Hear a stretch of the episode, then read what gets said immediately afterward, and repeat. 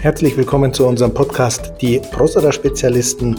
Wir laden Sie herzlich ein, in die Welt der Prostata einzutauchen und alles über und um die Prostata herum zu erfahren. Die Protagonisten der heutigen Folge sind Bernhard Strobel und Florian Mayer. Viel Spaß beim Zuhören.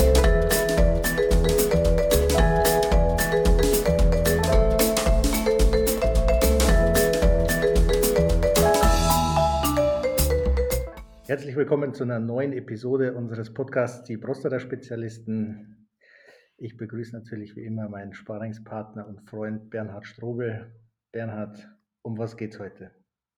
Ja, Florian, grüß dich erstmal. Es geht wieder mal was ganz Spezielles. Es geht um eine Therapie zum Thema der Prostata, genauer gesagt der benignen Prostata-Hyperplasie.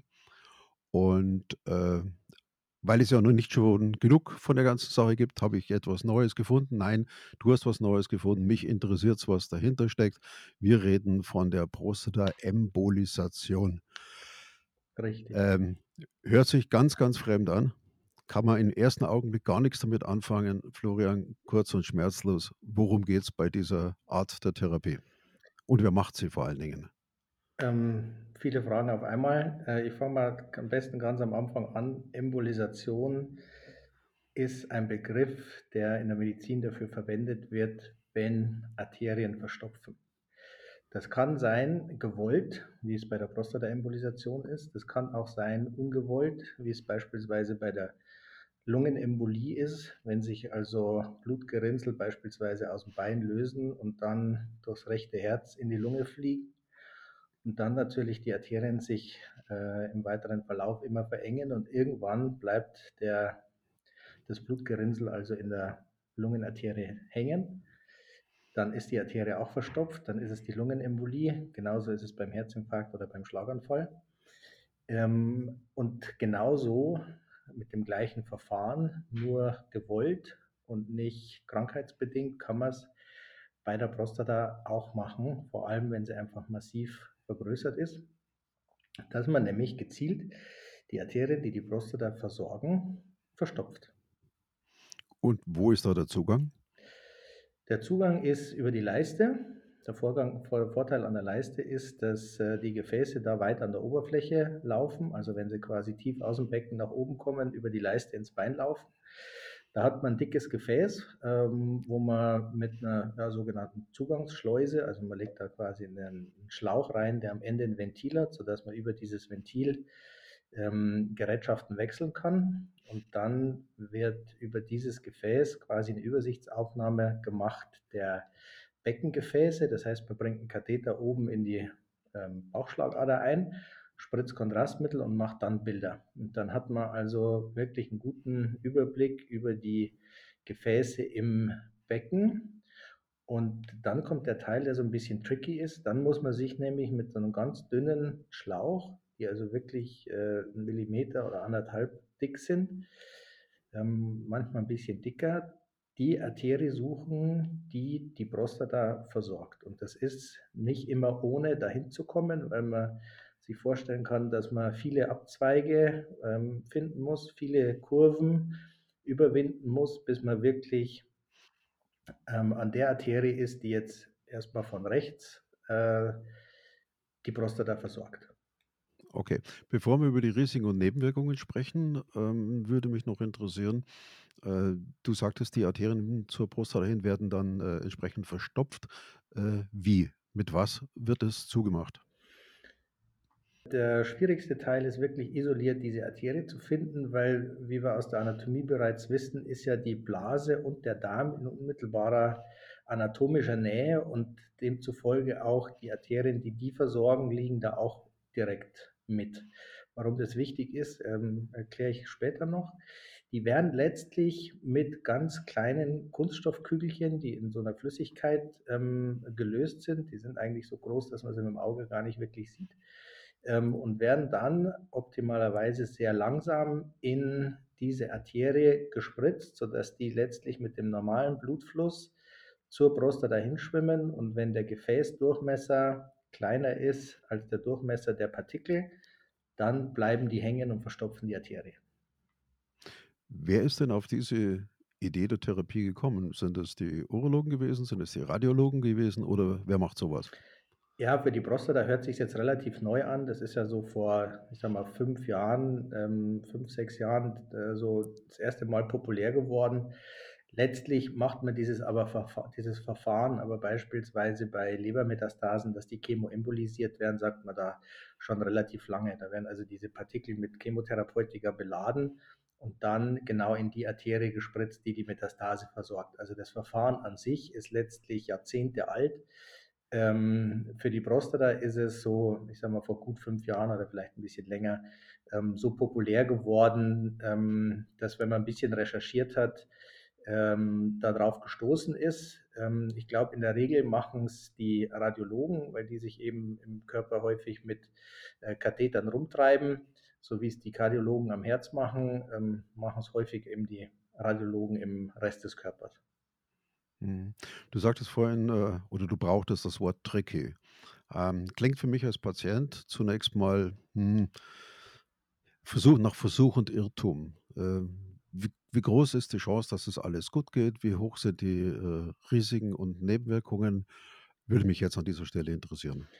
Ja, tricky ist, ähm tricky ist in dem Fall nicht gleich gefährlich, weil der es tricky ist, den Weg zu finden. Also, man muss sich vorstellen, wenn man im in der Beckenarterie in das Gefäß eingestiegen ist, dann geht man ja erst mal gegen den Blutstrom 'n Stück nach oben und die innere Beckenarterie geht jetzt quasi im spitzen Winkel wieder nach hinten unten ab. Und diese Kurve muss man kriegen und dann über diese Kurve hinweg sich weiter runter ins Becken arbeiten, ähm, um genau die Arterie zu finden, die ich haben will. Das ist nicht immer einfach, das ist tricky, aber zu dem Zeitpunkt besteht überhaupt keine Gefahr für den Patienten, sondern also, zu dem Zeitpunkt besteht überhaupt keine Gefahr für den Patienten, weil es letztlich so ist, dass es nur ein mit 'nem dünnen Draht und 'nem dünnen Katheter ein Suchen des Weges ist. Ähm, für den Patien oder der Zeitpunkt, wo es unter Umständen gefährlich wird, der kommt in dem Augenblick, wo man die Plastikpartikel oder diese Kunststoffpartikel in das Gefäß spritzt, das die ähm, Prostata versorgt. Ähm, die Gefahr dabei ist, wenn man eben nicht nur die Arterie erwischt, die die Prostata versorgt, sondern beispielsweise bisschen zu schnell unterwegs ist, diese Partikel schneller ins Gefäß kommen, als sie der normale Blutfluss mitnimmt, dann schwimmen die quasi rückwärts raus. Und wenn man dann 'n Großteil der Blasenarterie oder der Arterie erwischt, die den Darm versorgen, dann kann's da zu Nekrosen kommen. Das heißt, dass das Gewebe dann nicht in der Prostata Mhm. abstirbt wie geplant, sondern eben im Darm oder in der Blase. Dass das passiert, ist, sagen wir, eher mit überschaubarem Risiko. Ähm, ich habe mal nachgelesen, man sagt, es ist unter 1 %, dass es da zu Komplikationen kommt. Okay, ähm ich habe das, glaube ich, richtig rausgehört, dass wenn dann diese Kunststoffkügelchen in diesen Arterien platziert werden, diese Arterien dann, ähm, hin zur Prostata quasi verstopft werden. Und was passiert dann tatsächlich, äh, mit der Prostata und in welchem Zeitfenster? Ja, es ist dann in der Tat so, dass die, ähm, Prostata letztlich unterversorgt ist mit Sauerstoff und die Prostatazellen und dass die dann, ähm, absterben quasi so lang, bis die Arterien, die noch offen sind, die gesamte Prostata versorgen können. Und alles, was die Prostata quasi mehr brauchen würde als das, was zur Verfügung steht, stirbt ab. Ähm, das dauert 'n bisschen, bis die Prostata sich da wirklich verkleinert. Man sagt 2 bis 3 Monate, bis das dann auch abgebaut ist oder bis der Körper die, ähm, abgestorbenen Prostatazellen abgebaut hat. Ähm, und dann, ist eben der ist es so, dass der Druck mit kleinerer Prostata auf die Harnröhre wieder sinkt und dann das Wasserlassen wieder gewährleistet sein soll. Okay, ähm ich spüre ich spüre, dass bei dieser Therapie oder dass diese Therapie grundsätzlich funktioniert. Ich gehe auch davon aus, dass eine minimalinvasive Prostatatherapie genauso funktioniert wie eine wie eine TURP und dennoch manchmal gibt es, äh, Schwierigkeiten mit den Therapien. Das heißt, äh, welche Voraussetzungen muss da zum Beispiel bei einem bei einem Arzt erfüllt sein, ähm, der der diese Therapie entsprechend durchführt? Kann man das als ungeübter Arzt, wenn ich das mal so so sage Ähm, kann man das so durchführen? Oder wie viel Erfahrung braucht ein Arzt, äh, um das äh, sicher machen zu können? Also als ungeübter Arzt hat man überhaupt keine Chance. Also zum ersten brauche ich ja die, ähm, die gerätetechnischen Voraussetzungen, was ja, ähm, ich sag mal, Investitionen in Millionenhöhe sind, weil ich ein Röntgengerät brauche, das mir die Bilder macht.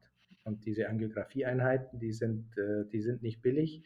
Und dann werden die natürlich oder versucht man die natürlich auch entsprechend auszulasten. Das heißt, wenn sowas angeschafft wird, gibt es einen oder wenige Ärzte, die ich sage mal, mehr oder weniger nichts anderes machen, außer sich mit dem Katheter irgendwo im Körper rumzutreiben. Das heißt, die haben grundsätzlich die Erfahrung, sich mit Drähten und Kathetern überall im Körper zu bewegen. Also das geht ja zum Teil von, von der rechten Leiste bis ins äh, linke Sprunggelenk, wo man dann arbeitet. Ähm, da besteht, glaube ich, bei den aller, allermeisten Kollegen eine große Routine. Ähm, die finden auch die, den Weg in die Prostataarterie, ähm, weil sie es einfach gewöhnt sind. Und äh, dann geht es isoliert darum, wie viel Erfahrung haben sie wirklich mit der Prostataembolisation.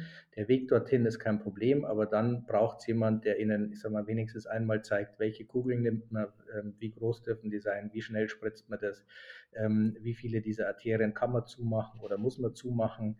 Ähm, aber wenn das, äh, ich sag mal, zehnmal gemacht wurde, dann ist, denke ich, aufgrund einfach der guten äh, Erfahrungen und der, der, Erfahrungswerte im Vorfeld kein größeres Risiko, ähm, einfach weil man jetzt nicht in der Leber dieses Verfahren anwendet, was man vorher schon 50, 100, 200 Mal gemacht hat, sondern jetzt macht man das Gleiche halt an einem anderen Ort. Das, da gibt es immer Besonderheiten, aber wenn man die ähm, einmal auf dem Schirm hat, dann ähm, denke ich, funktioniert das in der Regel. Mhm. Ich erlebe ja bei äh, BPH-Patienten immer wieder, dass diese äh, Therapien miteinander vergleichen. Und äh, da wird dann verglichen mit der TURP, da geht man mit der, mit der Schlinge durch die Harnröhre, man nimmt Resum, da geht man auch mit der Gerätschaft durch die Harnröhre.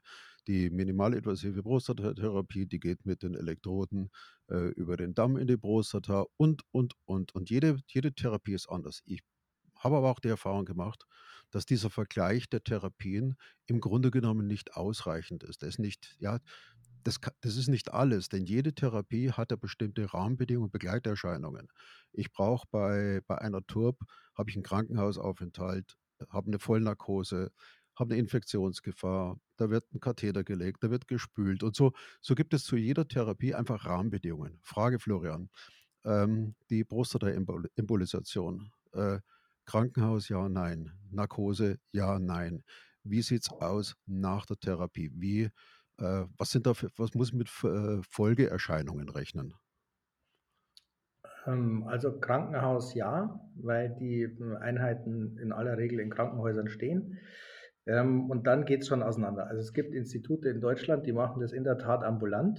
Ähm, was ich persönlich, ich habe das ja auch mehrere Jahre gemacht, diese interventionelle Radiologie, ähm, aber morgens den Patienten aufzulegen, ins Hochdruckgefäß zu gehen, ähm, das zu verschließen am Ende und den Patienten dann nach kurzer Überwachung heimzuschicken, kann man machen. Ähm, funktioniert, glaube ich, auch in aller Regel. Ich persönlich hätte als Arzt so ein bisschen mulmiges Gefühl dabei, dass äh, ich da Komplikationen in der Leiste kriege.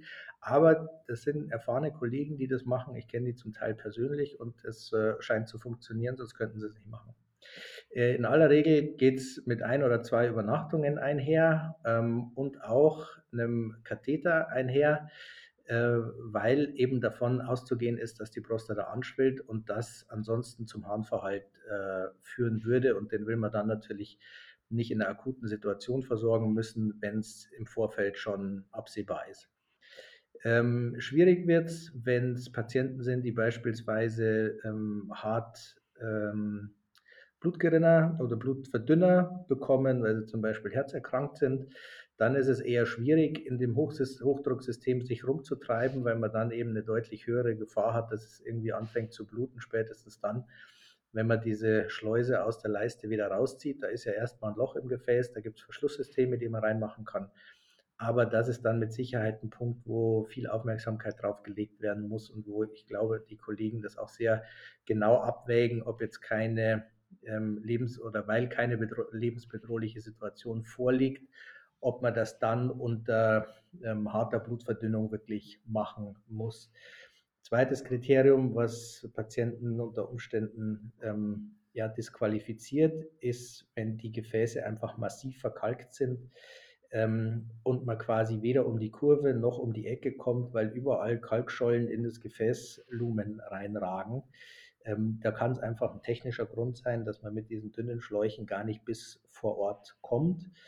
Ähm, Vollnarkose braucht man in aller Regel nicht. Also gäbe es für mich jetzt keinen kein Grund, das irgendwie zu fordern. Ähm, und wenn die Voraussetzungen gut sind, ähm, dann ist diese ganze Sache, ich sage mal, in einer Stunde, spätestens in zwei Stunden auch erledigt. Womit äh, muss ich als Patient nach einer Prostataembolisation rechnen? Einen Tag, eine Woche, zwei Wochen, vier Wochen nach dem Eingriff? Ja, also es kann kurzfristig schon ähm, zu Schmerzen führen, weil es eben Gewebe ist, das ähm, Sauerstoff unterversorgt ist. Und ähm, jeder, der einen Skistiefel schon mal zu eng zugeschnallt hat, der weiß, was das für ein, für ein Gefühl ist, wenn äh, in Gewebearten zu wenig Sauerstoff ankommt. Ähm, also das kann passieren. Es ist ähm, immer wieder so, dass äh, kleinere Blutungen in der Prostata auftreten. Das heißt, dass sowohl der Hahn, der dann über den Katheter abgeleitet wird, ähm, blutig sein kann, ähm, aber auch die samenden Flüssigkeit blutig sein kann. Ähm, ansonsten erwarte ich eigentlich in den äh, Wochen oder Tagen bis Wochen danach keine größeren Komplikationen, sofern die Leiste einmal wirklich sicher zu ist. Gibt es irgendwelche Einschränkungen auf äh, berufliche Aktivitäten danach? Naja, also wenn die Patienten äh, entlassen sind, macht es schon Sinn, dass die aufgrund des Zugangsweges, sag ich mal, für eine Woche ungefähr jetzt keine ähm, schweren Arbeiten leisten, weil ich Bedenken hätte, dass der Zugang oder dass es da irgendein Zugangsproblem gibt. Ansonsten wäre es mir jetzt nicht bekannt, dass, dass es größere Einschränkungen gäbe. Mhm. Äh, vielleicht habe ich was überhört oder ich habe es falsch verstanden. Du sagtest vorhin, dass, äh, wenn diese Kunststoffkügelchen in diesen Arterien sind und diese Arterien verschlossen wurden, dauert es ein paar Wochen, äh, bis die Prostata im Grunde genommen durch die Unterblutversorgung äh, langsam an äh, abschwillt und damit der Innendruck, äh, auf die Harnröhre nachlässt. Ähm, wir Prostata-Patienten, BPH-Patienten, ich war ja auch einer, hm, wir leben ja im Grunde genommen immer in in einem Zwiespalt. Auf der einen Seite ist der Druck auf die Harnröhre so groß. Wir sind noch nicht so weit, vielleicht noch nicht so weit oder Gott sei Dank noch nicht so weit, dass wir einen Katheter brauchen.